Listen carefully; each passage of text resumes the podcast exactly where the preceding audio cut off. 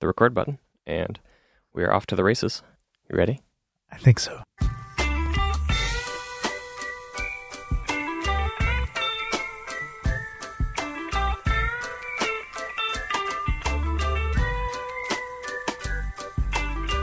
Welcome to the Sprocket Podcast, where we are simplifying the good life. I'm Guthrie Straw. And I'm Aaron Flores, broadcasting from the People's Republic of Portland, nestled in the heart of Cascadia. We are the show that brings you somewhat irreverent conversations about the intricacies of thinking locally with a global perspective and enjoying the best that life has to offer along the way. Covering bicycling, trains, transit, adventures, life hacks, and today, active transit around campus. That's right. Uh, we've got John Carter and Carrie Cantrell in from P C C, our neighbors just down the street, oh, to, yeah. to talk a little bit about their interests in alternative transportation and about P C C's um, alternative transportation efforts. So, John, Carrie, welcome to the show. Thank you for having us, Guthrie. Thank you yeah, very much. Absolutely. Uh, John is a interim transportation demand management slash active transportation specialist, and Carrie is a active transportation ambassador. Um, elevator pitch, what, what are those two, and, and what, are, what do they do? It's a yeah, lot it's a, of words it's a lot behind of, those it's, a lot, yeah. it's a lot of words for sure. Um, the, I mean, more or less, um, what we're doing is uh, uh, encouraging um, students, faculty, and staff um, to take alternate modes of transportation to school other than driving alone.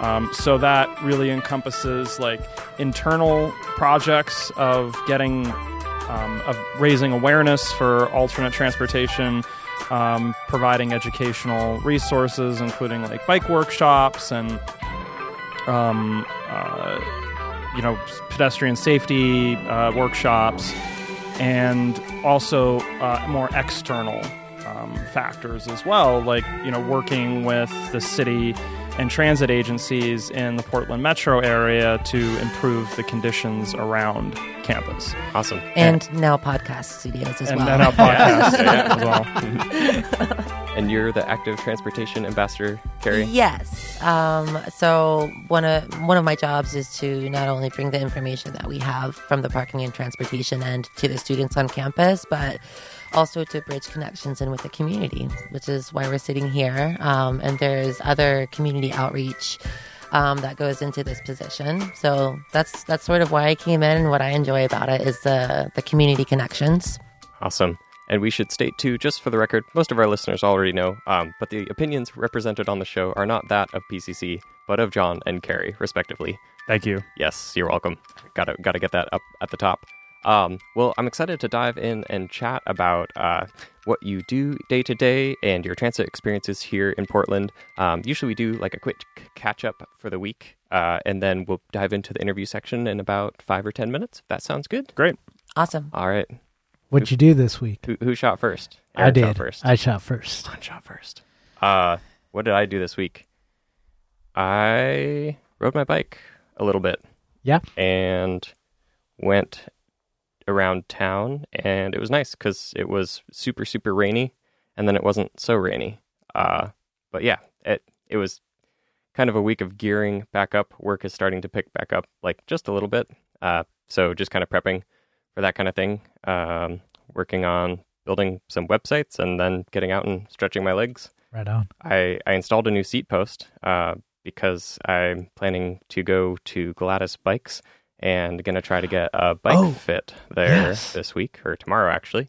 Wait, this requires a new seat post? It doesn't, but, you know, I've had that single bolt seat post for nine years now, uh-huh. and it has the ratchets. So with the new saddle that I have for the way that the Brooks is breaking in, um, I think I'm in between ratchets, and I'd always meant to get one that has the dual bolt, so you can just, like, oh. adjust it exactly yeah, yeah, where yeah, you yeah, want yeah, it. Yeah. Because uh, I'm either like a little too up on the nose or a little too down. And I figured, hey, if I'm going to go like get an adjustment. Uh, so just to fill you two in, uh, I'll be traveling to Japan and New Zealand later this year uh, and bringing the bike with. So I figured it would yeah. be optimal to have that component in place before I got the fit, as opposed to them being like, oh, well, if it's too high or too low, like you need a new seat post, and then like the seat's all adjusted. Right, right. Um, so yeah, exci- nice. excited for that. I am intrigued on what you think of the uh, that seat post. And the stock Sterling one? No, no, no. Is that the single bolt? Oh, the no. single bolt is the stock. Oh, okay. Or no, at least it was the stock back the, when I bought the bike. The one that, the, your new one. Oh. I, I've, I, always, I've always ridden on a single bolt, and I never gave it a second thought. Oh, okay. I have had opportunity to give it a thought because we would convert a lot of single bolts to dual bolts uh, back at the bike shop. Um, so it's one of those things that when you own a bike and work at a shop, you're just like, I'll do that sometime. Like, maybe, maybe not right now. Uh, and, and maybe it's like a year and a half after you're not working at a bike shop anymore. But I, I think it's great. I think that they're... I got a little bit... Um, like, I wouldn't recommend the seat post that I got in its dual bolt variety just because it's kind of a pain to install. Um, but there are better you designs... You mean for the saddle? For the saddle. Yeah. Yeah. Because putting a seat post in... Well, that, it's that not part, that complicated. Yeah, you just got to make sure it's the right diameter. Right. So, but the dual bolt, though, this is where like I get like kind of paranoid about the bike industry stuff. Is I think that somebody patented the best way to do it or something like that, and so everybody else has to invent like a similar way, but this just like but slightly inferior. Okay. Yeah. Uh, so this is dual bolt. It adjusts just fine, but uh, so if you've ever like put a saddle onto a seat post, typically you have the uh, like bolt that captures into a groove. So as you're adjusting the screws back in, the bolt is in the groove, and so you're able to get torque on the screw or right. the bolt. Uh, in this case, on the one that I got, it's very tiny nubbins that are holding that force. So I dropped my seat out of my seat post like three or four times oh, because I couldn't yeah. quite like hold enough tension. I felt like I needed to like clamp my seat to to actually hold enough tension to get the bolts to screw in. Right. And I was like, this shouldn't be that hard. Uh, like either make the bolts wider or make the groove a little deeper. Um, for that reason, I'm glad that it's on. And I'm, it's like one of those things. It's like, yeah, it was a pain to adjust, but hopefully you only have to adjust it once. Right. Okay. Uh, or twice if you get a bike fit. Um, but you know, it's on now. I was just like, wow, this is really silly. Right on. Because uh, there's a bunch of like super cheap seat posts that have dual bolt design. And um, they're great because you really only have to adjust one of the two, and it sort of like uh, pivots into a slot and then just like stays there. And it's so easy. You can put a seat on in like twenty seconds or something, oh. as opposed to like the four minutes I was fuddling with mine. And here I thought the single bolt was simpler. Well, the single bolt is definitely simpler, but you sacrifice a little bit of adjustability. I see. Yeah. Right on. So yeah, I, I you know, I'm, I'm like, I guess not, not pre-optimizing, but I'm starting to think about like, oh, okay, I've got ninety-nine point nine percent of my bike dialed because I've been riding it for almost right, a decade.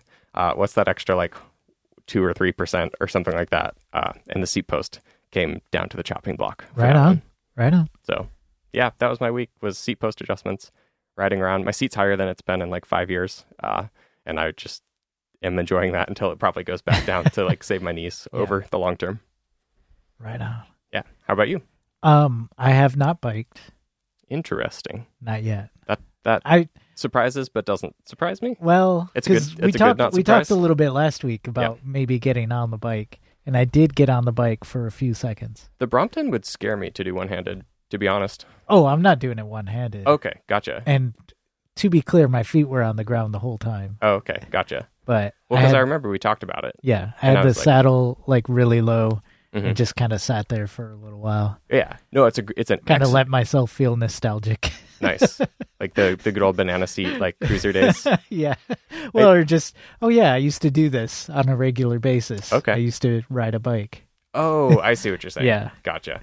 Um, yeah, the, the idea to put the seat down and that, that was excellent advice. I didn't feel like the Brompton would be the bike to do that on just because it's so squirrely on the front end.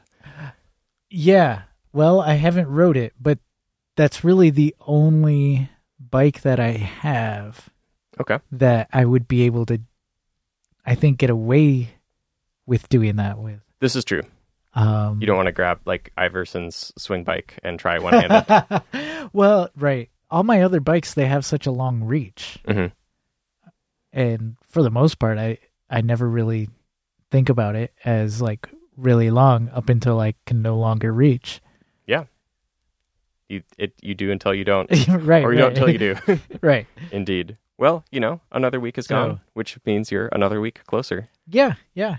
To to the finish line. Just just, just a little bit closer every day, right? Our listeners yeah. couldn't hear or see that, but Aaron I've was got my fingers, fingers crossed. Yes. I've got my fingers crossed for you too, Aaron. Thank you. Um, Well, good. I'm glad I'm glad you had a good week, all things considered. It was all right. And we put things in boxes. Nice. Oh, yeah, because you're yeah. moving. We found we found an apartment that is twice the size. I'm so excited. Yay. That means I get to fill it with more bicycles. You're kind of like a like a goldfish, though, you're you're talking. Like, yeah. I was thinking of oh, the totally. animal, like your spirit animal. Is, is, a, is a goldfish. Well, you, you shrink or grow to the size of like what you need to, accommodation wise. Okay. Because you were like, just you were sure, just like sure. I feel super comfy in the small spot. And, I like, do. It's it's not a, it's not the smallest spot, but it's definitely on the smaller side. And yeah, you know, you've been making it rock for the amount of time it's that you've been there. Such a good location. Oh, I, totally. I honestly, I honestly re, not regret, but I I do feel sad moving from that location so close to. So many things, yeah. Um, both, um, like just sort of entertainment and going out, and then also just so close to all sorts of transit mm-hmm. options. Totally, but you're uh, still pretty. You're still pretty close in. Yeah, yeah, it's true. I'm not that much farther, but I, I rode by your uh, future unit on one oh, of my really? bike rides this week. Oh, awesome! And I, I waved, but you weren't there yet. So not yet. It was like a it was a preemptive wave. Well, thank you. You're welcome. um, swell. Well, uh.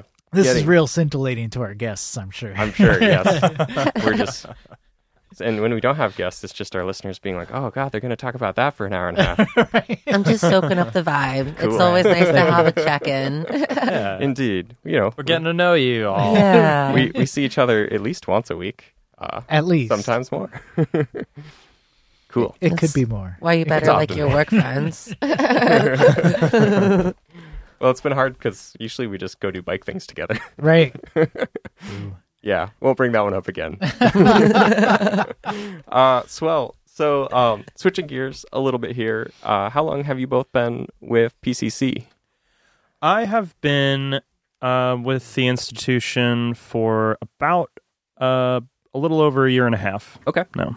Gotcha. And I can't remember. We probably said it earlier on the show, but P C C is Portland Community College, which for our out-of-town listeners is a um, chain of campuses that exist around the Portland metro area. That's right. Um, there are four main campuses. Um, so there is the uh, Cascade campus, which is uh, right around the corner from this studio. Then there's a Southeast campus, which is on eighty-second and Division. Mm-hmm. Then there is uh, the Sylvania campus, which is the main campus, um, and that's in Southwest Portland. Mm-hmm. And then there's uh, Rock Creek campus. Yeah, Rock which, Creek. Despite having a Portland address, is not actually in Portland. Yeah, it's in, out there. It's in unincorporated Washington County. Wow. Yeah, uh, I I like Rock Creek. It's yeah. it's a fun campus. It, it's it's really lovely. The I think the the interesting thing about uh, P C C being spread out the way that it is, and especially being involved in transportation, is that the challenges that we deal with on a daily basis um, in terms of, uh, you know, trying to get people to shift uh, their mode from driving alone to alternative forms of tra- transportation um, is that it's very reflective of the issues of the region as a whole, because mm. it really spreads across the whole metro region, and each campus has its own set of uh, unique uh, challenges um, as well as its own set of unique assets mm-hmm. as well. Definitely. I think, uh, so my experience with Rock Creek, I, I don't know, like, what you consider the, the least, like, so we're a, a cycling show, so I'm going to go from, like, the bike standpoint, but uh, I, I was able to graduate college in the first place because P C C offered a sign language course, and the university I was at primarily didn't allow uh, me to transfer in language credits, so I spent two semesters commuting from Forest Grove out to Rock Creek. So I'd bike seven miles, and then I'd take transit, and then I'd bike another five or six miles from the transit stop up to Rock Creek, and then back uh, two times a week. And it was a great ride, uh, but out on like one eighty-fifth, it's kind of a freaking, it's a lane. It's, yeah. it's actually like six lanes. Um, and it's been interesting to kind of go back towards Rock Creek in my more recent days, because it has been getting a little bit better, I feel like, in terms of the approach that you're able to take for cycling. Yeah, definitely. Um, there, I've I've uh, met with um, um, active transportation folks from Washington County, and going over like current projects that have been implemented and future projects. There's a lot of good stuff uh, coming in in in in the pike. I think that the the nice thing about that campus as well as any of the campuses, is that if you really know where to go, um, you can find safe routes, even if they're going to take you a while. Mm-hmm. Um, they might take you a little bit longer, but the I think that the, the the challenge, though, is there are barriers due to the location of that campus. I mean, you mentioned one of them, one eighty-fifth, uh, which is a road that is clearly designed for automobiles. Yep. Um, everything about it is automobile centric, from the, the basically just the whole scale of the urban environment there. It's, you just look at like the shopping centers, they're very suburban, um, and automobile centric. So in the end, if you create conditions for car travel, you're going to get people driving. If you create the conditions for biking, you're going to have more people biking. Mm-hmm. Yeah, and for um, anybody who hasn't cycled on one eighty-fifth, uh, we talk a lot about Powell Boulevard on this show. Uh, one eighty-fifth is kind of like three Powell Boulevards stacked together at some part. Uh, so it's a very it's a very interesting one, but it does have a bike lane, which Powell Boulevard does not. So, or at least for the section that's uh, west of eighty-fifth or eighty-second. That's true. Although I would argue that Powell Boulevard is a bit more, in terms of as a pedestrian, it's more human scaled than one eighty-fifth. Yeah, ah, definitely. Yeah. It's if you have um, difficulty getting across a crosswalk on a standard walk signal, one eighty-fifth is a very unfriendly street, uh, especially in comparison to Powell. Mm. Um, so challenges in sort of increasing uh, active transportation, uh, busing, commuting via uh foot or via bicycle or other means, uh, how do you approach, and sort of like what does your role look like in terms of sort of plugging into that at scale and uh, looking at some of the solutions? Yeah, so I think I'll I'll talk about my role and then Carrie can talk about hers. Excellent. Uh, we so I am uh, right now the uh, transportation demand manager. I, so what that essentially means is I oversee Uh, all active transportation efforts. Um, really, that includes uh, looking at our, it, like, what can we do internally to uh, get more, get that mode shift. Um, and what that really, what I really mean by that is, what can we do to raise awareness for Um, resources that already exist. So, like for example, we have a uh, bike we have bike rental programs at all of the campuses. Um, part of my part of my job was to expand uh, the bike rental program across the whole district. So before I joined, we had the bike rental programs active on Southeast campus and Cascade, and recently we're about to launch um, an expansion to Sylvania and Rock Creek. Oh, sweet. Um, so getting people aware of that and having that as a resource where for fifteen dollars a term, a student can rent the bike, get the helmet, the lock, the light, and access to a mechanic. I think looking at the other side of the coin of that, it's like, well, okay, that's an in, that's something internally that we can do. We can provide the resource for the student, a very affordable one at fifteen dollars a term. But then how do we also influence the external factors as well? As you mentioned, one eighty-fifth, it you could you could put in a bike rental program, but if you're not going to improve the conditions around campus to bike, mm-hmm. then who is actually going to do that? Um, so we also, you know, work with the with the ca- in the case of like the Rock Creek campus, work with Washington County. In the case of Portland, you know, work with Portland Bureau of Transportation, and essentially just like being advocates for transportation and saying like this is our experience that we see based on talking to students and getting their feedback and conducting surveys, and also just, you know, as transportation experts, what we see and how we could improve the overall area to encourage people to to bike more. Because at the end of the day, like there are a lot of people who want to bike but are in that kind of interested but concerned mm-hmm. category. Yep. They will say, wow, it's great that you have a bike rental program, but I don't feel safe biking. Gotcha. Um, so we really try to um, uh, take a holistic approach in like promoting existing resources and adding new resources within the school, but then also, uh, you know, working with external forces to make it come together. Yeah, definitely. They sort of have to meet partway through. When you, so you've been on that or in that position for about a year and a half. Coming into that and with your experience that you had at that time, was there anything that sort of stood out to you or surprised you about the makeup of the alternative transportation options for P C C?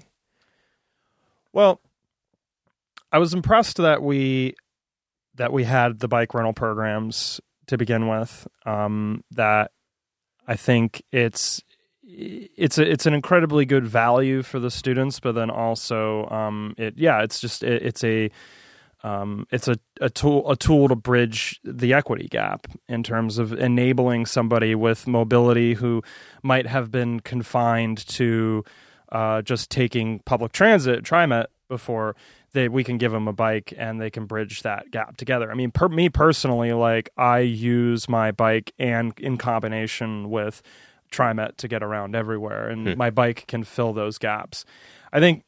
I was I was impressed by how much the school was putting into active transportation. Quite frankly, I was even surprised that they had uh, the re- the resources to dedicate to these positions. Okay. Um, yeah, because that, that's not necessarily the norm across the United States. No, it's not, and I think it's it's representative of the region as a whole. That you know we we've got a lot of work to do for sure, but. At the very least, um, the region and the institution care enough about these things mm-hmm. that a job exists. I, I I look around around the country, and I think it's pretty rare for a job like this to exist. So that was probably like one of the surprising aspects for me was being like, hey, there is a there is a need here, and I can be someone uniquely positioned to fill it. Um, and that you know we also. Thankfully, have the resources to uh, hire people such as Carrie on the team as well. Da, da, yeah. da, da. How, how, does, how do you plug in, Carrie?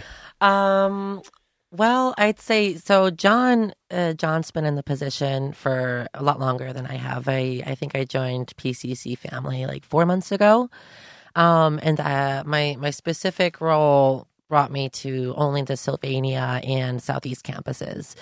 Um, and it's been kind of a changing format of how to engage with dialogue with the student body and the staff, uh, going from something that's strictly like tabling and passing out pamphlets and bus schedules, um, really to growing to be more of a, of a community resource. Like John said, that's the end goal, not just to pass along information, but to create channels that are accessible for that information, um, including a lot of different types of ways of communicating.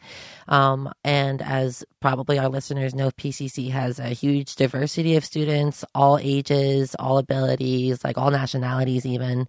Um, and simply... familiarizing them with a brand new bus schedule and a brand new urban scape is a really important part of building self-confidence to even be able to take public transportation. Like, I'm a country bumpkin, and when I first started using public transportation, I was terrified.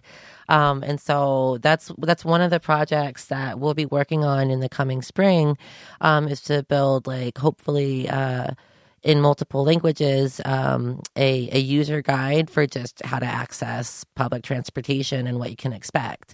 And that's something that's going to be uniquely available to P C C students and geared toward theirs, towards their experience, which I think is going to be a little bit more helpful.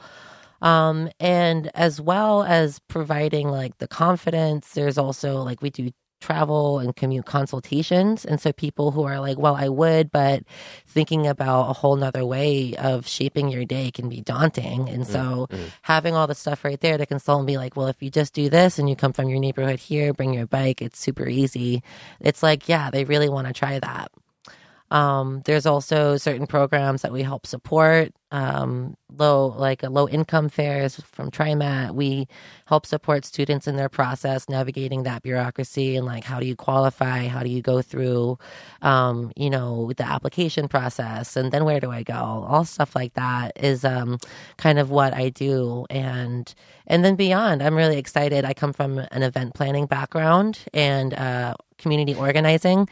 And so just in the last four months, we've made outreach to some organizations like the Friends of Noise um, and a few other ones like you guys. Mm-hmm. Um, Out just, of curiosity, who are the Friends of Noise? The Friends of Noise are a wonderful organization. Um, Andre Middleton founded the group, and it is a youth-centric uh, organization for musicians in Portland. Um, it's And its uh, primary purpose is to not only create a market and a venue for all-age musicians to play, which in the bar music scene in Portland can be kind of hard, um, but to also make sure that there's community support and all sorts of all sorts of ways to facilitate their their music careers. And so I'm I'm a huge youth rights person, and I'm youth-centric myself. And uh, because of John's influence, when I first joined the team, like it was decided that, you know, we're going to take this position beyond just passing out pamphlets. We're going to create more of a community movement around wanting to use public transportation and wanting to bike. And so how do we do that? Like, we'll just kind of involve as many elements of the community as possible. Gotcha. Yeah. The holistic approach. Exactly. Yeah. yeah. So John's John's great with the, the vision and the planning, and he's definitely the active transportation specialist. And I'm I'm very into face-to-face communications and listening and responding to needs on campus. In terms of uh, responding to those needs, so coming into maybe the present day or the current status of P C C, and then looking down the road, say, you know, five or ten years, um, and seeing like what that could look like. Um, are there challenges in between the present and reaching that? I, I mean, it sounds like there's a lot of moving parts, uh, but at the same time, a lot of good effort being put towards that. Right. There, there are, I think that's the thing is um, there's uh, there's the there's kind of the overall macro challenges um, that uh, we see. Um, not I mean, not only across the the student and faculty and staff body, but also the just the region as a whole. I mean, like I said earlier, like the the challenges of um, getting that mode shift at, across the P C C district is like very representative of the region as a whole. But I think it's a what we see are challenges involved in not only the just the configuration of the roads and the safety and how people feel interfacing with that, but also, uh, you know, it's a it's a matter of time. Um, a lot of students are strapped for time, and it's like, how is that a challenge that you solve mm. for? I mean, mm. no matter what, like it's always going to take longer to take the bus versus driving a car. Um, and I think what what we're trying to do is understand what. what the challenges are that students face. And we, and we, we do it on a very individual basis. Like Carrie said, it's really about just listening and talking and, um, you know, figuring out like what are people's challenges for making that shift. And then, you know, taking a very a personal approach. Um, but I think at the same time, it's hard because there are conditions that we can't really control for mm. that are at play. Mm-hmm. Um, just, just uh, as the engineering, it's like you've got constraints. Yeah. Right. Yeah. Right. Totally. Did you have a question, Aaron? I was just thinking of how daunting it must be to do this on an individual basis. Um, uh, yeah, it seems daunting at first okay. until you realize like what's actually happening. Like as as an ambassador on campus, like it can be pretty boring at first actually. Oh, because really? Yeah, you're waiting for someone to actually have a spare minute to want to sit and talk to you, and like you're coming up with crazy schemes to get them interested in your little corner of the busy campus like sort of walkway. And um, you know, it can get a little tedious, but afterwards you really welcome the conversation and you welcome the connections, and the people see your face every day, and that's when they become comfortable to come up to you and be like, hey, I've seen this sign for the last couple of weeks, like can you help me with this? And they'll just like they'll have had a question that they didn't know who to ask, and then right all of the transportation and like active this and that is like all right there, and they're like, yeah, I can help direct and this and that. So it um I'm occasionally faced with, you know, uh, people whose problems, like John said, are outside of my control and expertise.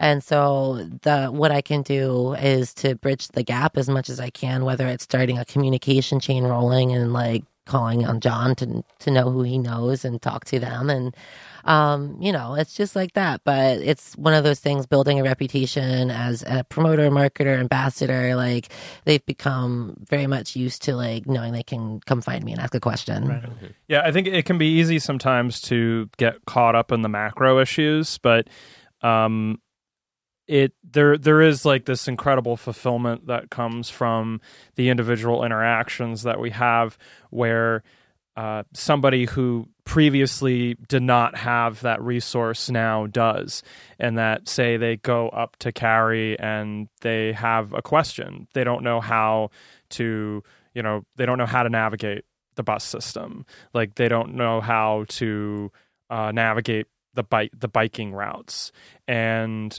will have a commuting consultation with them. And you'll see that moment where they light up and say, okay, I understand that now. I am going to try that out. Mm-hmm. And I think the, it's it's those moments that, to me, like like give me give me a lot of hope. Um, and then also just like there, it shows to me that while, you know, the, the we can get caught up in the macro issues, and especially the, the politics involved in, um, you know, just transportation reform in general.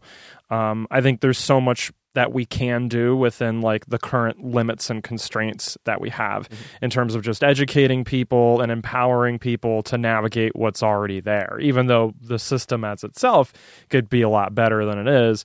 Um, there's a lot of headway to just get more people to use it more efficiently. I think challenging, uh, challenging that attitude that it, you know, it is dangerous to to ride bikes in Portland, that it is, you know, inconvenient to take the bus. Like, these are acknowledgments we can all make, but like focusing on the different story is how you're going to change the story. And so for me, it's about like. Um, well, one one example of what we're working on to outreach in the communities, we're building another map, um, again, geared specifically towards our students and like what our students would be looking for for resources if they were going to be taking their bicycles, and just kind of putting a different world, a different tint, um, you know, for their biking imagination than what TriMet has. Sure. TriMet's not geared towards like our students and what they want. TriMet's geared towards a mass transit system. Right. Mm. Right. Mm-hmm. Which, you know, makes sense. But... Yeah, it makes yeah. sense for them. For, yeah. yeah. No, but, totally. But yeah, I, I think that's the, that the probably like, I, and I mentioned this before, the, one of the greatest challenges that we have is um, really um, is is the time challenge of how like community college students are often balancing a lot of things, mm-hmm. in their life, not only school, but work. And what what what we often do is try to reframe the subject of time in essentially saying that, you know, when you're driving alone, like while it might take less total time in order to get from point A to point B, you're not really owning your time. Um, how the fact is that your brain is so focused on the road that you really aren't doing much of anything else, and taking taking the bus. I might argue that you shouldn't be doing anything else. probably, probably shouldn't be doing anything else. But I mean, I've noticed for me, like if I'm driving and like listening to an audiobook, I mean, the level of retention that I have of that versus like reading oh, a yeah. physical book is yeah. like night and day. Mm. And how we reframe the the conversation to make it about like you can take more ownership of your time, even if it takes more total overall time. Mm-hmm. You know, you can ride the bus to read a book, do your work, sleep, just zone out, use the time for yourself, free up your mind to like be fully present where you are. Um, you can use your bike as a way of exercise to get around. And, you know, these these arguments aren't going to convince everybody, but um, I've I've had a lot of moments where folks have said, yeah, I never really thought about it that way. Yeah, it's interesting. Um, you know, you're, we're talking about all this, and I'm just thinking back to, you know, my experience commuting to P C C, and I don't think I would have said it in those terms at the time, but if I look back on my experience as a whole, those nights that I spent, you know, biking to the Max and then taking the Max and then biking from there, like there might have been some hectic parts to it, but I remember those more vividly and more, I guess, more fondly than like mm. most of the other blur that like was that period of my life. And I think it was because I was intentionally uh, slowing down or um, taking that time where I wasn't quite as distracted, I guess, if you will, uh, you know, reading on the max and maybe getting in some homework or some extra study time. And that reclamation of time, like you were mentioning, I think that's such a real effect. Um, and you don't really like, you don't really, I don't feel like it's easy to see it that way until you do it. And then once you start to get in that habit, you're just like, oh, wow, like I blew through two books this week, you know, just going to, just going to school. Mm. Right. Um, it can be, it can be pretty liberating. Yeah. I mean, to your point about like how you, you don't, you might not see that until you actually do it. I mean, it's actually part of what we're doing for the Uh, expansion of the bike rental program to Sylvania and Southeast, or Sylvania and Rock Creek. I mean, the we recognize that those campuses do not exist in a vacuum, that they have specific challenges. Um, Southeast, South, South uh, the Southwest campus as topographical challenges of it just being on top of a giant hill. Yeah, that's a ride. Right. It's a ride. It's a ride. It's a ride and a half. And even even me, like I will, when I go to that campus, I will always take the bus up. Shout out to the shuttle though. P C C shuttles are the best. That's right. And one of the best perks of going to school at P C C anyway. And then for the Rock Creek campus, like you, you know, we were talking about there's one hundred eighty-fifth and it's like very auto-centric and suburban. Um, but to that end, we're incentivizing people to uh, sign up for the rental program by offering a uh, a free fifty dollars TriMet Hot Pass. Oh, sweet. So they'll they'll pay the fifteen dollars to rent the bike, and then we'll give them a fifty dollars card in return. And essentially, what we're saying is, try this out. Try this as a last mile solution, where you can ride your bike to the max, you can ride your bike to the bus, and just try it out. And what we're going to do is the condition of getting that card will be that you you have a pre-commuting consultation, and then at the end of the term, um, we'll kind of review how did your transportation habits change, mm. if if at all. Mm-hmm. And hopefully we'll see, I mean, the my hope from that is that we'll see that when people try out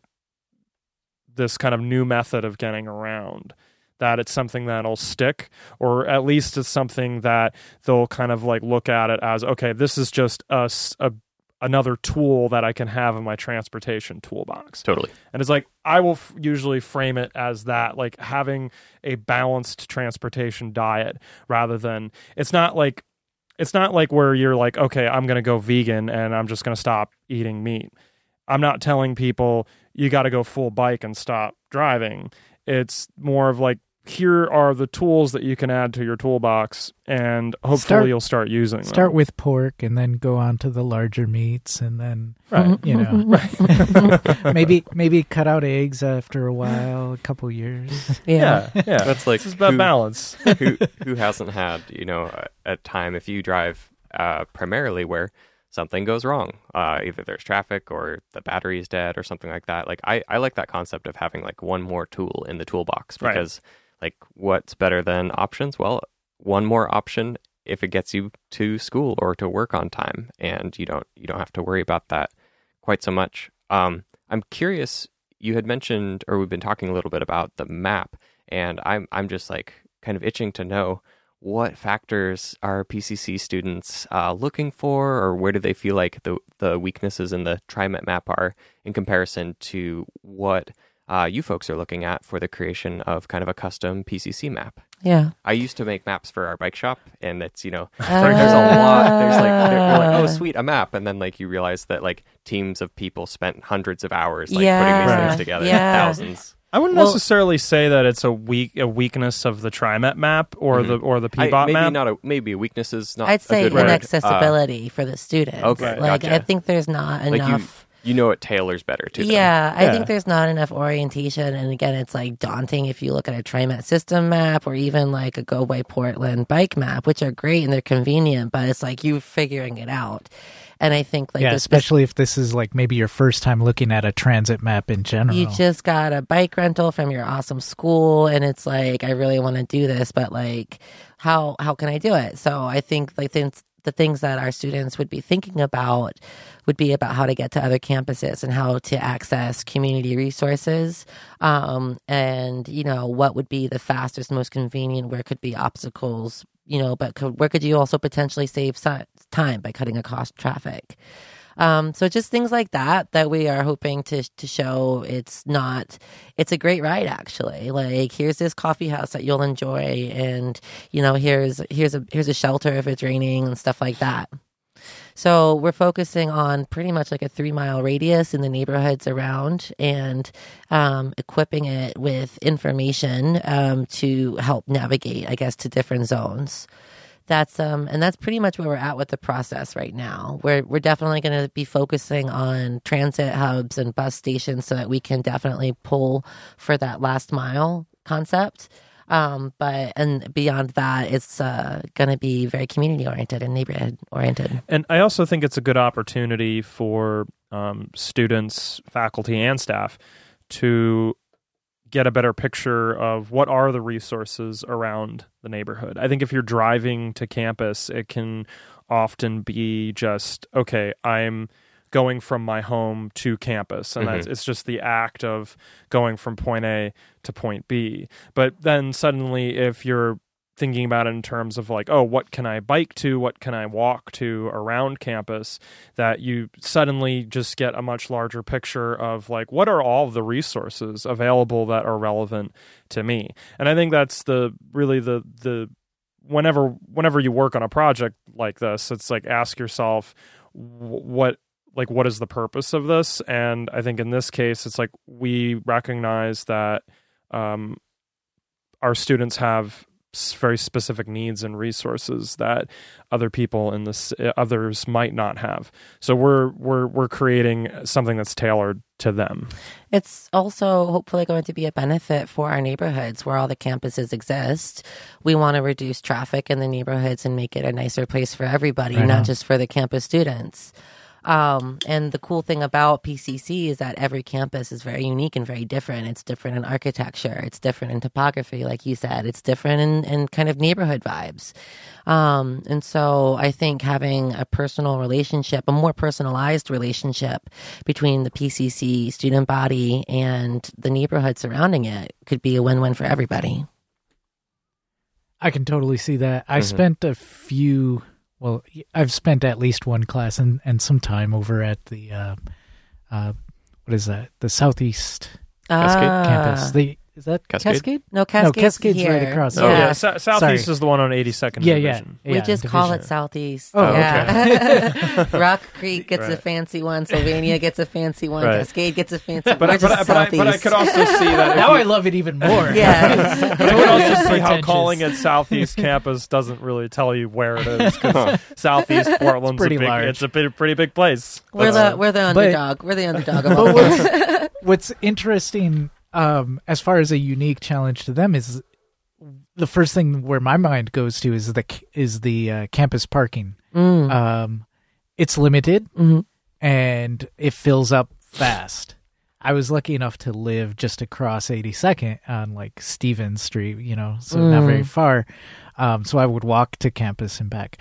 But I've often noticed um, just from biking around, there's a lot of um, neighborhood streets where people will park. Yeah. One, because it's free. Yeah. And, and two, because the parking lot fills up.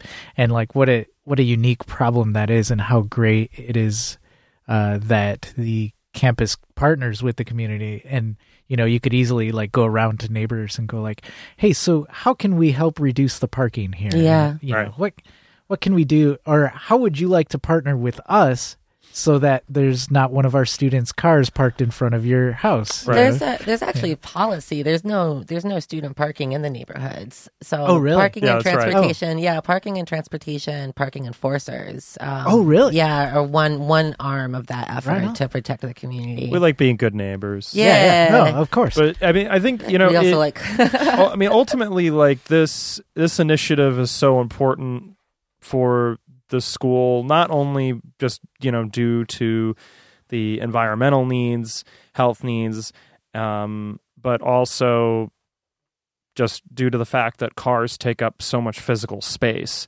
and that at the in the end of the day, like you know, we can't afford to keep buying up land to like right. build more parking. And if you if you look if you were to like look at an overhead map of Uh, each of the campuses, I mean, you can just see in stark display how much land parking already takes up. It takes up about like the equivalent amount of the buildings on campus. Mm-hmm. They, there's an equal amount of buildings as there are parking lots.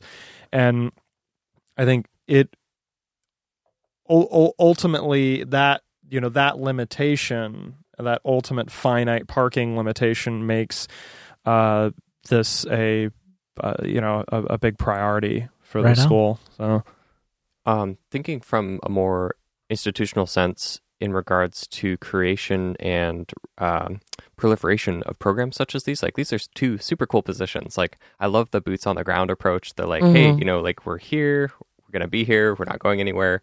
Like, just talk to me. Mm. Uh, I, I feel like that's where a lot of really good work gets done. Yeah. Um. If there is somebody listening to this or somebody that sends it to somebody else at a university that might not be looking this direction right now, uh, would you have any recommendations about how to go about implementing something similar at a campus that maybe is less focused on this aspect? Yeah, I think it... I think really just, de- like, one, just de- like dedicating the... Dedicating the monetary resources um, to support this is um, really step one. Just making sure that you can that you can hire people to um, act as like spokespeople and advocates and uh, for transportation. Um, but I think also just looking at um, like having like making sure that not only do you.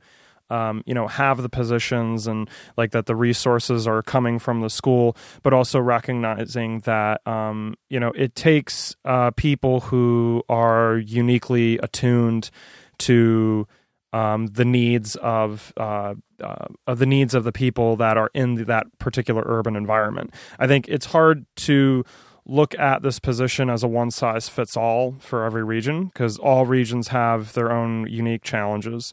Um, most regions in the United States are very automobile-centric. Um, so I think having, like, making sure that when you put this program in, that you're that you're looking at it as as as something that is, like, uniquely tuned to wherever the region is. Awesome. Um, is there anything else that folks should know about P C C's active transportation efforts? Am I cutting you short on no, a question, Aaron? No, no, not okay. at all. Cool. Wanted, wanted to respect both of your time. I mean, I'd say that, yeah, P C C is just beyond uh, building transit resources. I, I'd say that the community college network and the curriculums in general is a great community. And so I would encourage anyone to enroll in a one credit class and take, you know, one class a week or once a month and really just enjoy being a part of the community. You know, you can take a P E class instead of joining a gym and have access to all of the gym features on campus, or you can take a foreign language, something like that, that will definitely enrich your life. Support the community college, because like there's two words in that. It's community is the first word. Uh, I think to uh, even just further elaborate on what Carrie's saying is, and also this, I feel like this actually kind of uh, uh, answers the last question you had too, um, is that our number one priority here is to help people. You know, we're not trying to like guilt somebody for driving their car. I want to provide the toolbox for people to have those transit resources at their disposal so they can feel empowered to use them when it fits their needs. How somebody, someday somebody might need to drive, but another day they might say, I've got the time to be able to take the bus or bike. Um, and that, I think, above all else, like, we are at the school to be that kind of stable, like, constant for people to approach us. Even if they, even if they don't, even if they just walk past, like if, say, if Carrie's tabling and they're just walking past and they don't say anything because they don't have time, it's important that we're there so they know that we're there and that they can always use us as a resource. And that is something that they'll often, that people will often tell us. They'll come up and they'll say, I've seen y'all a lot. I haven't talked to you before, but now I am. And they just appreciate that, you know, we exist. Um, so I, I think, I think it's important to, like, while we've got like all these kind of overarching, like very ambitious goals for, um, you know, like the school has a climate action plan, for example, that has like very specific, um, carbon reduction goals across the board, including some very tr- ambitious transportation, uh, goals. I think it can be easy to like get caught up in like that kind of like bigger picture. Um, but that, from my perspective, I look at it as like, okay, day to day, like right here, right now, what is our purpose? What is our point? What are we doing? And it's really just to help people navigate this city. Nice. Yeah, putting in the work. Yeah. Totally. Well, John and Carrie, thank you both so much for joining us this eve. Thank you for having us. Thank you. If, Thank you. If there's any students or uh, prospective students that uh, want to reach out to you and have transit questions related to P C C, Um, where can they reach you? Carrie.Cantrell at pcc.edu. John.Carter nine at pcc.edu. Awesome. Cool. Thank you both so much for joining. Thanks again. Thank you both. Yeah. All right. Well, thanks to Carrie and John. I know I said that already before I stopped hitting the record button, but you know what? I just wanted to say it again because it reminded me of the excellent drinks that we were having in the studio this night. Woo! Clink. Courtesy. I hope, I hope that caught. Me too. You want to do it louder? Sure. Good job. Uh, courtesy of the Beer Mongers. On Southeast Division and twelfth. That was in mid, mid-drink right there. I put you on Anyways. the I put you on the drink the spot. The drink spot. Well, if you were looking for a spot to have drinks. If you're looking for a drink spot. Exactly. Uh, check check them out. They've got cribbage night on Tuesdays. Yes. Prizes for skunks. Yeah. Sports with sound. It's true, which I think was im- especially important yes. this Sunday. Oh, yeah. I, was, I suppose I was, so. I forgot it was I, Super Bowl. I was riding my yeah, bike I, around downtown and I was like, whoa, this is so cool. This place is dead. There was nobody there. Nobody's here. Yeah. Well, and I was going out. I was telling Brock this earlier. I was, I was meeting a friend downtown uh, for dinner, and the place was like, we're closed for Super oh. Bowl. And I was like, ah. oh, son of a gun. So uh, it was good because it got me out of the house, and I got to ride twice as far as I had planned. There you go. It's a little weird to find that place is closed for the Super Bowl yeah. until you think about how many people stay in and like have their own like Super Bowl parties. I got to get my sports on apparently. Uh, I don't know. Yeah, we won't go into that. Uh, um, I, I honestly forgot myself. I was busy packing things and putting things into boxes. It's all good. There, you know what? I hear there will be um, a football game next year as well. So you can you can catch it next time. Uh, or not. Or miss it again. And now for... I love, I love, I love, I love. Don't, don't ever use that. You know what? I love, Tim, your voice on our show. Yes. Every week. I especially love it when we get to do it twice, which, I don't know, spoiler alert, we might. The... I also I also love it when he comes and hangs out with us for a full episode. Yeah, that was pretty good. Episode five hundred aired yeah. two ago now. Um, it was a pleasure to see you and super fun to... I like, we don't have episodes that we really sit on. And I really liked just kind of knowing that that, that was like, it existed. It and it wasn't like the, oh, we don't have to show up this week because right. we still showed up and recorded, which is why we're now two ahead. If anybody, I don't, I don't know if that's obvious if or not. If you're counting. I just, I, I just feel I like we're so on top obvious, We're but... so on top of it for twenty twenty. Yeah. I was like, yeah. we, we could both get sick one week and then we'd still be right on time. We'd still be okay. I love it. Um, the calendar for twenty twenty has changed as well. And what that means is that there are some new events. It says twenty twenty instead of twenty nineteen. This is true. That's weird. Eh, we'll fix it next year. Gladys Bikes is having a Passing the Torch party at yeah! Either Or Friday, February twenty-eighth. Um, and I don't have Facebook, but I'm assuming what they mean by Passing the Torch is that Leah is retiring? Correct. Okay. Well... she or passing the torch. She is she's, passing, she's the, passing torch the torch as as um uh proprietress. Sure, that's a word. Okay. Uh, yeah, totally. Of of Gladys Bikes, she is she is um well, go to Facebook for the okay. for the details. Well, you don't go to Facebook because you don't have it. I just so. had to infer off the title, but I, I, I'm okay. getting pretty good at that yeah, these days. Yeah, and uh, hopefully we'll get we'll we'll get Leah and um, crap. I'm so sorry. I should know who this person is, and I that is actually the part name, I couldn't see because I don't have Facebook. The, well,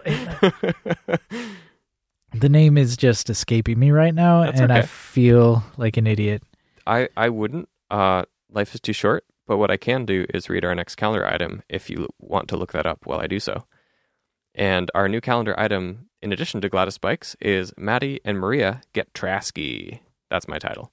Uh, hello, friends. Yeah. Maria writes Get in. Trask, Ed. Get Trask. uh, Maria writes in, hello, friends. Just wanted to share the exciting news that O P B will soon be airing the Oregon Field Guide segment starring Maddie Carlson, her dog Pixie, yeah. and yours truly. We kind of teased it out on our previous episode. That we did. Um, yeah, we and we stopped hope... short of talking about it altogether because... I actually cut a little bit of that out because oh, good, I realized good. we had too we had spoiled too much. Too much. Yeah. Yes. So um, it, it, it's a healthy amount of spoiling. Uh, you can watch the show at home on Thursday, February twenty-seventh at eight thirty p.m. on O P B. Or, and this is the funner option, you can come to the viewing at Evolution Fitness on Wednesday, March eighteenth at seven p.m. Oh, that'd be so much fun! We'll have a Q and A afterwards, and there will be a link to the Facebook event. Yay Bikes, Maria. February fifteenth, the Chariot Wars twenty twenty, Essex City Park. And the Mohawk Valley Metric Century is put on by Eugene Vello, Saturday, May ninth at Armitage Park in Eugene. June ninth. No, why did I say ninth? Damn it. Mark it.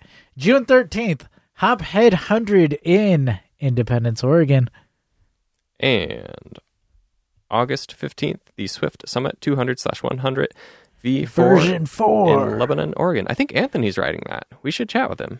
We should chat with him. He yeah. did the S T P over yeah. the end he, of the summer. I'm trying to remember. He, I know he's doing the S T P this year again as well because he's doing oh, it yeah. as a prep for the Swift Summit, I think. Oh, really? Yeah. Oh, yeah. That's going to be great. We, sh- we should get you on, Anthony. Yes.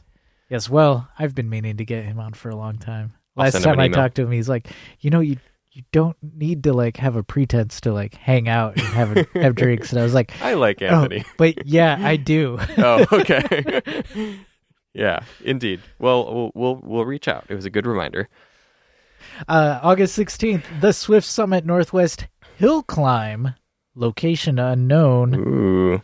That I interpret that as is if you like can't find the location, you just go find the closest hill and just climb just it. Climb it. Just climb the heck out of that hill. Uh, the second Thursday of every month is the Joyful Riders Club in Minneapolis. The first Friday of every month is the San Francisco Bike Party. And the second Friday of every month, the Boston Bike Party. Also the second Friday of every month, the Indianapolis Bike Party. Also, also the second Friday of every month, the East Bay Bike Party. The third Friday of every month is the San Jose Bike Party. And last Friday of every month, the Baltimore Bike Party. The first Saturday of every month here in Portland is the Civil Unrest Ride. Oh, yeah. And the second Sunday of every month is the Corvidai Bike Club Ride right here in P D X. Caw-caw! My voice has been very dry this winter. I haven't I haven't gotten the caw-caw out. It's been such a dry winter. In, uh, in a little bit. Um, the last Sunday of every month is the Vintage Classic Ride in Huntsville, Alabama. Some upcoming Film by Bike dates. Oh my gosh, we repopulated it. Just a couple. L A, California, February ninth. Seattle, Washington, February twenty-eighth. Columbus, Ohio, March first. Idaho Falls, Idaho, March fifth. Ithaca, New York, March tenth. Bend, Oregon, March nineteenth. Pittsburgh, P A, March twenty-second. Shout out Pittsburgh. Yes. I better see you there, George. You know who you are. Bend, Oregon, April sixteenth. Sacramento, California, May sixth. The eighteenth annual right here in Portland, May fourteenth at the Hollywood Theater. Crested Butte, Colorado, June twenty-fifth. And I hope I pronounced this right. Alvdal, Norway, September fourth. That's how I would have pronounced it. Okay. If you're from Alvdal and we pronounced it correctly or incorrectly, uh, write in. Let, us, let know. us know uh, how it goes. And, uh, you know, we were talking about what we did this week. Yes. And I forgot the biggest thing. You went thing. to Alvdal? I wish. You discovered. That, that would have been fun. Well, I, I got the opportunity to sit in on the jury screening for oh, Film right. by Bike that yeah. will be um, filtering the content for this year's main festival. And I just wanted to give a shout out to Melina, who is the new director of films for Filmed by Bike, as well as Aileen and all the crew at Film by Bike, uh, including Mary. Um, it is an exciting year, as always, and it's super exciting to sit down and watch, you know, the new films come in that you you didn't spend all like winter working on finding. I was... And it's just like, it's. I was like a kid in a candy shop. It was so cool. Uh, there's so many good films this year. Uh, Melina's done a fantastic nice, job. Nice. And I just super, super excited to um, go see the festival in full this year. So I'm, I'm going to use our C T A because we have a C T A. If you are in Portland, Oregon, advice from a totally biased party, but May fourteenth through the seventeenth at the Hollywood Theater in Portland, Oregon, I encourage you gently and strongly to go see Film by Bike. Nice. Well, that was our calendar.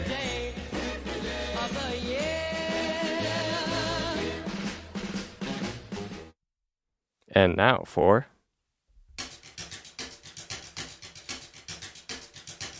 What can compare with the thrill of a brand new bike?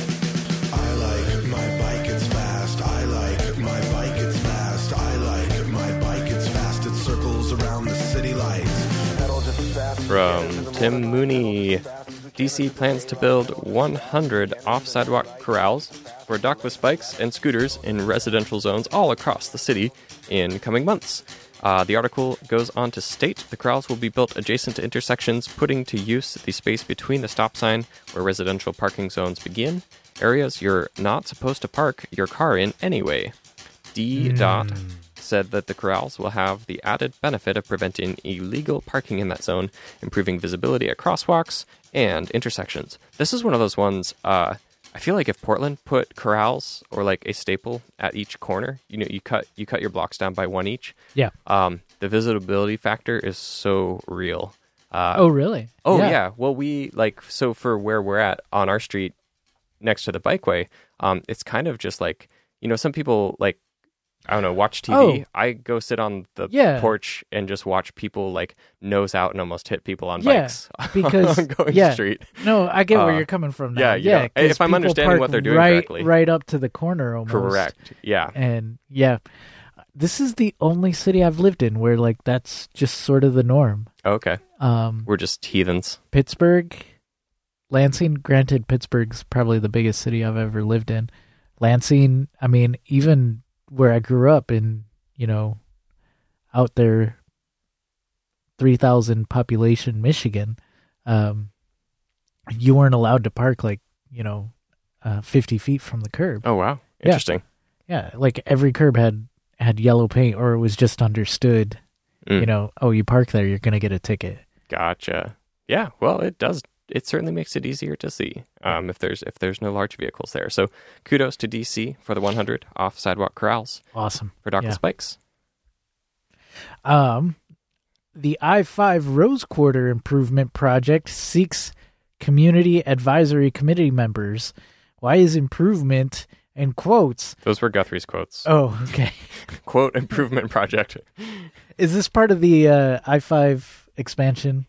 Yes. Uh, this that's is, why improvement is in quotes. This is, well, so this is, it's a bit tongue-in-cheek, but this is, I think, a direct uh, result, I'm guessing, of Aaron Brown's efforts with oh, No okay. More Freeways P D X. Right yeah. Um, and the fact that O DOT actually has to listen to people um, that are affected by this expansion in nice. a way that they, you know, if you've been following along with that one, weren't seeming to really plan to.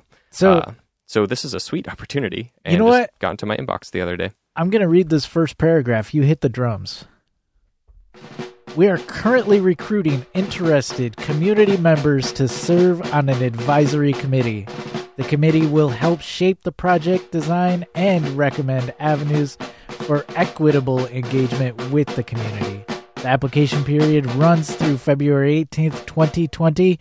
Apply today. Yeah.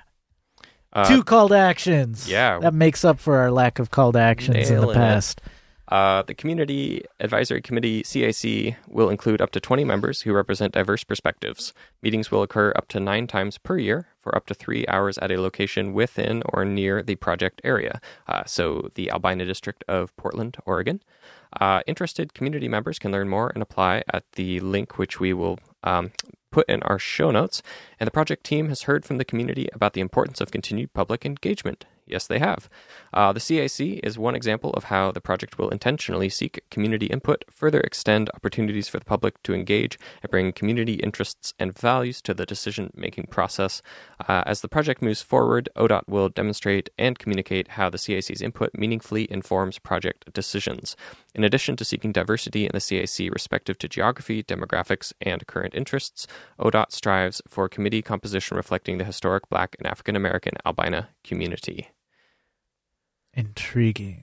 Yeah, well, I, I'm freaking happy to hear that I'm, email. I'm, that's that's yeah, I'm, that's a lot of effort, and uh, I'm there, cautiously optimistic. Yes, I yeah, I share that cautious, but given the fact that we have an announcement in the first place, I, I have a big dose of optimism. Right on, right on. Um, because it was looking a little dire there for a while. Sweet. Well, um, thank you for. Thank you for getting opinions. Uh, right on. That's great. Lastly, a little bit of sad news uh, came to us from Dirt Rag magazine uh, via Brock Dittus. It is with a heavy heart that we're writing to say that after thirty years, that is three zero years of publishing Dirt Rag, it is shutting its doors and ceasing all operations, including the website and Dirtfest. No. Yeah. Well, pour, pour one out for Dirt Rag. Yes. Uh, Not all of our news articles are about things closing, but there are a few of them this year. Stay tuned. We'll keep you up to date on the latest trends. And uh, shout out to Dirt Rag for keeping it going for thirty years. Three decades. Hey, yeah. We can't even say one. Not for another point. year. It's a good point. It's easy to go like, oh man, yeah, that's a long you know, run. But Thirty years. Like, think of what what uh, mountain biking and dirt biking was. Oh yeah, thirty years ago. Totally, man. That was you know, if if mountain biking were a chicken, it wasn't even out of the eggshell that's when Dirt Rag right. started up. That's right. It's just sort of like you can just see the the the um, words. The beak. Beak. Yeah. Thank you. Peeking out of the shell. Just exactly. just sort of. Well, never fail to go full chicken, Dirt Rag, and thanks for three decades. Thank you so much. We have... You're taking a lot of responsibility in owning and riding a bicycle. You are now an operator of a wheeled vehicle. The end of our headline credits, which means that... We got mail. Hey, we got mail. That's right. And for mail... To kick it off, we've got a voicemail from Mister Tim Mooney. Rocket Podcast. This is Tim Mooney. Um, don't don't ever use that thing.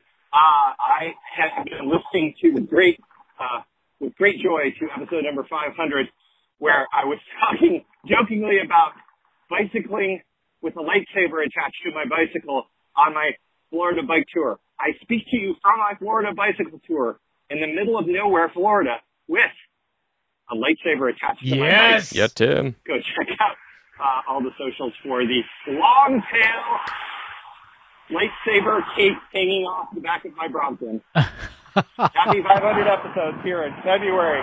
Happy five hundred, Tim. Farewell. Farewell. Wish me luck. I, I hope that was an orange lightsaber. Yeah. Keep it canon? Yeah. Well, it, or keep it uncanon? It's not canon. Oh, okay. But it would it would match his Brompton. Oh, hey, good yeah. point. Well, you know, Pool Noodle two point oh. That's right. Sweet. Uh, we also have a write-in from Beth Hammond. Love this podcast, and thank all and all you guys. Thanks for potting five hundred ah, times. We kids. Love you too, Beth Hammond. Mm-hmm. from J H. Party sparkle emoji, party sparkle emoji, five hundred medal emoji. Yeah. Thanks, Jay. And I, you know what? I'm going to read emojis out loud from now on. Oh. So my phone doesn't do the emoji thing, so it just like it just like either doesn't transmit. It's a square with a uh, question mark in it. Oh, well, the encoding is usually like it usually figures out that it's a thing, but it just uh like there was an update, there's an update like a year ago, so I can see them now, but it used to just come across as like um like random text. It would be like oh. the it would be like the hex uh the I S O hex value, or like the the the digit value uh, that's above.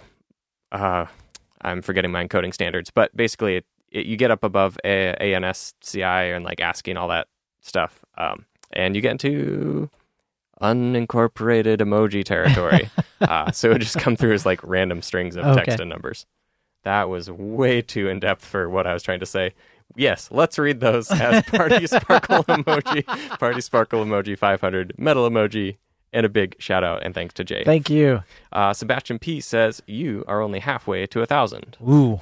Good point. Sounds like we got some goals to set. Hashtag twenty thirty.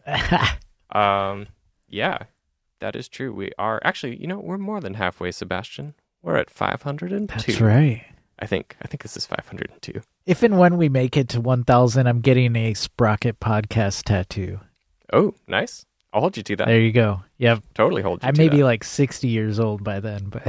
That's all right. We just got to move our release schedule up to once per uh, day, and uh, we'll be there in... we'll be there in no time. In two and a half years. Steve S. writes in, um, and this is a, a nice, wonderfully... Uh, in-depth and detailed email. So sit back, relax, grab a drink of water if you are thirsty, and or something from, I don't know, the beer mongers, and uh, listen in. Thank you so much for writing, Steve. And Steve has this to say. Simplifying the good life. I love both Sprocket and Pedal Shift podcasts. I'm a passionate cyclist and live in Jackson, Wyoming in the winter, where I grow Nordic ski trails, and in rural Iowa in the summer, where I run our family farm. Your perspective on cell phones motivated me to reach out. Let me start with a late summer night a few years back. I had ridden my bike fourteen miles to the local theater to watch a movie, telling my wife that I should be home by eleven p.m. When the movie got out at nine, I began my ride home through the rural countryside on my Schwinn Paramount. I knew that my headlight was not very good, but there was a wide paved shoulder on the road and little traffic that late at night. About halfway home, I struck something on the shoulder and blew out both my tires. While I had a spare and a pump, I only had one tube, as I'd never experienced a double blowout before. Yeah, that's terrific luck. Um, as I do not carry... Do you, a do you ever... Do you carry two tubes or one? I don't, but I carry patches. Uh, uh, well, so I'm touring, when I'm touring, segue, uh, when I'm touring, I'll carry two to three tubes, and okay. I'll put a new tube in, take the old one out, and then patch it at camp at night. Sure. So you just play the you play the, the rolling game. Um, I carry a tube and patches when I'm in town. Ah. Yeah. Um... I do, as I do not carry, switching back to read mode, as I do not carry, no, that's fine. Um, uh, we could have a whole episode on my like patch strategy for Portland. Oh, really? Yeah. Br- I, hit, hit me up sometime. I just carry patches and, uh, and a tube, like even if I'm mm-hmm. touring or anything, I I rarely carry more than one tube. So be- I because I run Schwalbe's, I'm rarely carrying them for myself. I'm most ah, often carrying them for other people right, who've right. broken down. Okay. So I, I actually carry one tube that's a twenty-six, but I usually carry a seven hundred by twenty-five and a seven hundred by thirty-five. Wow. Um, just Look in at case. You all magnanimous. Uh, I have I have been that person who's sure. like stops sure. and has your tube uh, often enough times that like for me it's worth the five bucks to be like, hey, uh, right on. You need a tube. no, no, that makes that makes so much sense. Yeah. Um, it's, it's, I try to put that good out into the world because I know there will be the day when I have a double blowout like Steve and I will be like, shoot, I only have one tube. Uh, Steve says, as I do not carry a cell phone, I assumed that someone would see me walking my bike and stop, but the few cars that passed never slowed. Six miles and two hours later, I arrived safely home. While I had lost two hours of my life, I gained a memory of a beautiful night walking under the stars that will never go away. What I did learn is that I needed a better headlight, which I now have, and in hindsight, I was glad I didn't have a phone, as I would have missed the experience. Over the years, I've had a couple of close calls, but always survived, and after each experience, have been the richer for it. You might ask how does one you might ask how does one survive without a phone in this day and age? Well, uh, first off, when I farm or groom ski trails, I'm on noisy equipment and I'm wearing ear protection. I also do many physical things, such as wrestling equipment that could easily break a phone. Years ago, I told my employer in the winter time that if they wanted to buy me a phone, I would carry it, but they didn't. And now that I, uh, and and no, now know that I will usually get back to them in a few hours. I was getting close to giving it a couple of years, giving it up a couple of years ago, as more and more people were texting. But at the point of discovering Google Voice, which allows me to text more easily than on my f- phone from my computer. Texts also come through as emails if I'm not logged in, and I can call for free anywhere the phone is hooked up to the account. I do agree that my setup has more components than a phone, but in the big picture, it is simpler, more rugged, and cheaper. For the entertainment, I have a simple M P three player with F M radio, which costs about thirty dollars. I download podcasts or music and have all I want to listen to. My biggest investment was probably my camera, but it's waterproof, and if I drop it in the snow and I'm grooming, I could care less. I use it for daily grooming reports for I post as part of my winter job, and it does fine. Without a cell phone, my wife and I have bike toured across the U S in eight segments, around Cornwall and Wales, Ireland, Belgium, the Netherlands, Denmark, France, and some of the Balkans. For these trips, we add a Garmin G P S Map sixty-four, and we bring along a Kindle with an auxiliary keyboard for the blogs we usually share with family and friends. Anywhere in the world, we are able to regularly anywhere in the world where we are able to regularly find free Wi-Fi. Well, it took a little learning. I've learned to download whatever maps I want for free from the following website, and that's a link to the Garmin uh, G P S re- oh, map, right on. maps, uh, which utilizes open source maps in a perfectly legal manner. I do usually give a few dollars donation when I download maps. Right on, yeah. Like we were talking about on the show earlier today, maps take a lot of work. Yeah, yeah. a lot of work. Uh, On our first bike tour, we had no idea how far we would be able to ride, so we had only a general idea of where we would stay each night. While I loved the riding, finding lodging was a never-ending nightmare. I imagine that would that would be taxing. Yeah, totally. Mentally. Well, you Anyways. roll up at the end of the day and you're like, oh, this isn't a sure bet. Yeah, yeah, exactly. Guess we're riding twenty more miles, or twenty kilometers, as the case would be for many of and, these tours. And in which case, there's still no guarantee. And what I've found, even on car trips, another segue, I guess, is that the it's later the later you go... We're taking breaks to savor the, the content of the letter. The later you go, the less likely you are to find lodging. Mm. And at one point, you just end up driving all night mm-hmm. or parking on the side of the road somewhere. Especially, so like, I, just disclaimer, try to free camp as much as possible, but I've definitely had times in places like India, I think, just because camping just wasn't a thing, um, was where I had most of my like hotel late at night slash right as it's getting dark experiences. Um, and I wouldn't say that this was the sense that we got from the hotels, but in general, when I have had like hotels or motels, whether it's been on the Oregon coast or traveling abroad, when you show up when it's dark and you show up on a bike, um, every now and then you kind of get the feeling that people think they have you over a barrel. Oh, and so, yeah, yeah. you know, just having like a reservation that's like, yep, this is us. And they're like, what? You're showing up on a bike? And you're like, yeah, that's my name. That's on the reservation. And here's my bike. You know, they don't really get that chance. Uh, um, right, right. But if you show up and you're, it's, you know, a one, a one horse town or something like that. Uh, yeah, you can really be like, okay, well, my choices are riding two more hours that I didn't plan or paying twice what right. the thing says outside. But, you know, so that kind of thing. I totally get the nightmare factor of that. I've experienced yeah. it many times. Uh, my wife is tough as nails, switching back to the uh, letter. My wife is tough as nails and able to do most anything as long as she knows where she's sleeping, has a shower each day, and doesn't have to ride on a busy road without a shoulder. Yeah. Since that trip, I've planned every stop and route of every trip we've taken. While there have been a couple of brutal days with wind or rain, we've always made it and been glad for our accommodations. We have also always had serendipitous moments along the way that have made the trips really special. When planning routes, I use adventure cycling, Google Maps, and map my ride dot com, in addition to lots of general online research, paper maps, and guidebooks. I usually street view much of the route, oftentimes so much that as I feel as if I've already been there, which is not a bad thing. In some countries where there's no street view, but satellite view can tell you a lot. There, this is to ensure that riding conditions won't freak my wife out.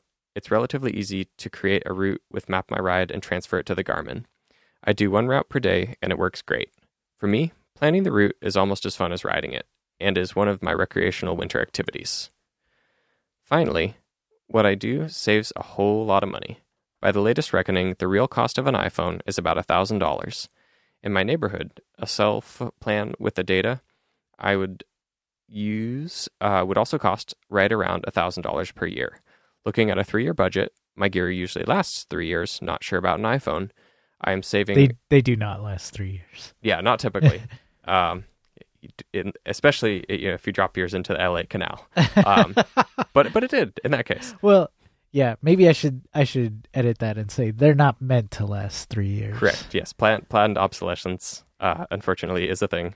Uh, I'm saving around three thousand four hundred dollars, which is about one trip to Europe per year. Uh, and then he includes wow. this very nice breakdown and chart. Oh, yeah, we'll, we should definitely post that. Yes, totally. Yeah. I'll, I'll summarize. Um, there's one column that says the other way, and there's one column that says Steve's way. Steve's way saves you three thousand four hundred dollars bucks. The other way costs you four thousand dollars. Yeah. That's so amazing that um, the total cost for his way is in the triple digits, and the total cost for just the the other way um, is in the quadruple digits. Mm-hmm. Uh, flights to Europe. Yeah, three flights to Europe with savings. So end goal, go to Europe three more times or have an iPhone. I love it when it's put in those terms. It's totally. I feel like... Um, This is, how, like... this is how Anna gets me to save money. Oh, yeah. She'll put things in terms of, like, bike parts. Mm-hmm. Like, hey, that's a that's a set of Jones bars right there. That's that's a new crank. Totally. Yeah, no, it's a thing. Like, yep. Whenever I... Because I, I like uh, eating out relatively often, and I'm just like, oh, that would have been, a that would have been like, half a bike trip, you know, here or there or something like right? that. Um, yeah, my brain is weird. Uh Perhaps the best thing is that when I'm riding, driving, or working, no one knows where I am, which is very liberating. Mm. I can identify with that. Uh, riding on transit and seeing the people and views along the way as opposed to being entranced by a device is also great. Being phoneless does require organization. I tell my wife where I'm going and when I will be home. Once, I lost my wife in a Seattle airport, but it took me approximately thirty seconds to borrow a phone and find her. Finally, one of my biggest fears in my life is a long, lingering death, such as years in a nursing home. I am a ways past the half-century mark and feel as if I've already lived more than most people have in an entire life. I'm religious, but would never consider self-euthanasia. If, however, I am somehow struck down in such a manner that a phone might save my life and I don't have one, I will have no regrets, as I will have gone out in style. The little inconveniences that a lack of phone presents through life only make it richer in the long run. Keep up the good work. I support what you guys do. Make sure you post addresses to send cash to support your mission, as there are others like me that like to help out, but don't want resources wasted on thank yous and don't like to be hounded Aww. For more donations. Sincerely, Steve S., Jackson, Wyoming. Well, thank you, Steve. Thank you, Steve. That was a lovely yeah. letter. Yeah. I really appreciate you taking the time to send that and to write us. Um, I got in contact with Brock and asked him about an address. He said that if you are interested in helping out uh, in that type of fashion, not to hound anybody, because as you should know by this point, your ears are all we appreciate. That's all we hound. That's all Once we, a week. That's all we hound. Um, and if there's anything on top of that, sweet. But we're we're not that type of show other than that. Um, yeah. Get in touch with us. We will send you a physical address. Uh, we don't really have a P O box, and so just to keep everybody's uh, home address, I guess you, we could send it to Aaron's old address because uh, he won't be living there anymore. Well, at least for another year, they'll still forward it to oh, my yeah. new address. Hey, there you go. Well, um, yeah. Send it to... No, drop I'm us, not going to say it right now. Drop, drop us a note if you would like to help out in that way. Um, it is n- never expected nor required, but is always appreciated. Uh, so thank you. Just like taking off that. Your shoes in my new apartment. Exactly. Never expected or required. Okay. But always appreciated. Close one. Almost faux pas on my first day over. Well, that was the end of yet another great episode. You did it! You, you made it to the did end. It. Congratulations. And uh, Carrie and John had to take off. However, uh, that doesn't mean that we can't read our outro in a certain style. And I Ooh. think that style today should be Aaron and Guthrie. Oh, I was a little, I was a little scared yeah, for I was, a second. Yeah, I was going for the psych out. Uh, and, you got me. So I got to get my kicks. Um, and before we go, just a, a real quick note, because I did finally look it up. Okay. Um, for the Passing of the Torch Party, February twenty-eighth, um, at the Either Or on Williams Avenue here in Portland, uh, Leah will be passing the torch to Cassie, is um, will be the new uh, owner? I don't Is owner the right word? The new torch sure. holder. The new torch holder. God, I'm I'm really not good with words today. That's okay. Um, it's been a long time. Anyways, day. yeah, come hang out and wish wish Leah all the best, wish Cassie all the best, mm-hmm. and have fun. Kick it. Speaking of kicking it, you ready to kick it? I am ready. Kick it good.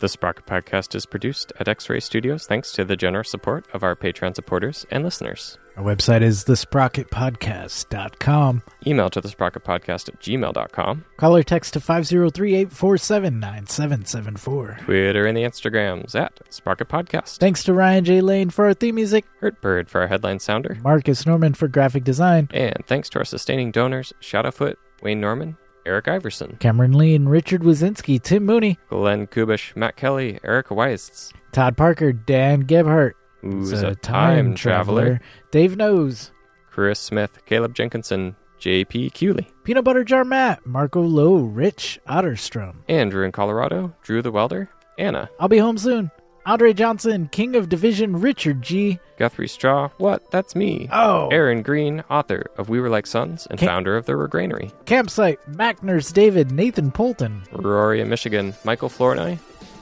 Jeremy Kitchen, David Belay, Tim Coleman. Harry Hugel, E J Finneran, Brad Hipwell. Thomas Gato, Keith Hutchinson, Ranger Tom. Joyce Wilson, Ryan Tam. Jason Oftenberg, Microcosm Publishing, David Moore. Todd Grossbeck. Chris Barron. Chris, Chris Barron. Barron. Chris Barron. Barron. Sean Baird. Simon. Gregory Braithwaite. Ryan Morrow. Dude Luna. Matthew Rooks. Kaka! Marshall. Paula Funataki Cyclecraft. Philip M. Spartandale. No relation. Mister T, who never really left. Bike Initiative Keweenaw. Sarah G. Adam D. Go Dig a Hole. Beth Hammond. Thanks for writing. Yay! Greg Murphy. Myra Martinez, Oso, Isaac M., and to all of our former donors who helped us get this far. Now, brush your teeth. And go to bed. Wow, listen to all that music still running. I cut it. Oh, yeah. You, you extended the... Nice. Give us another two minutes. Right on.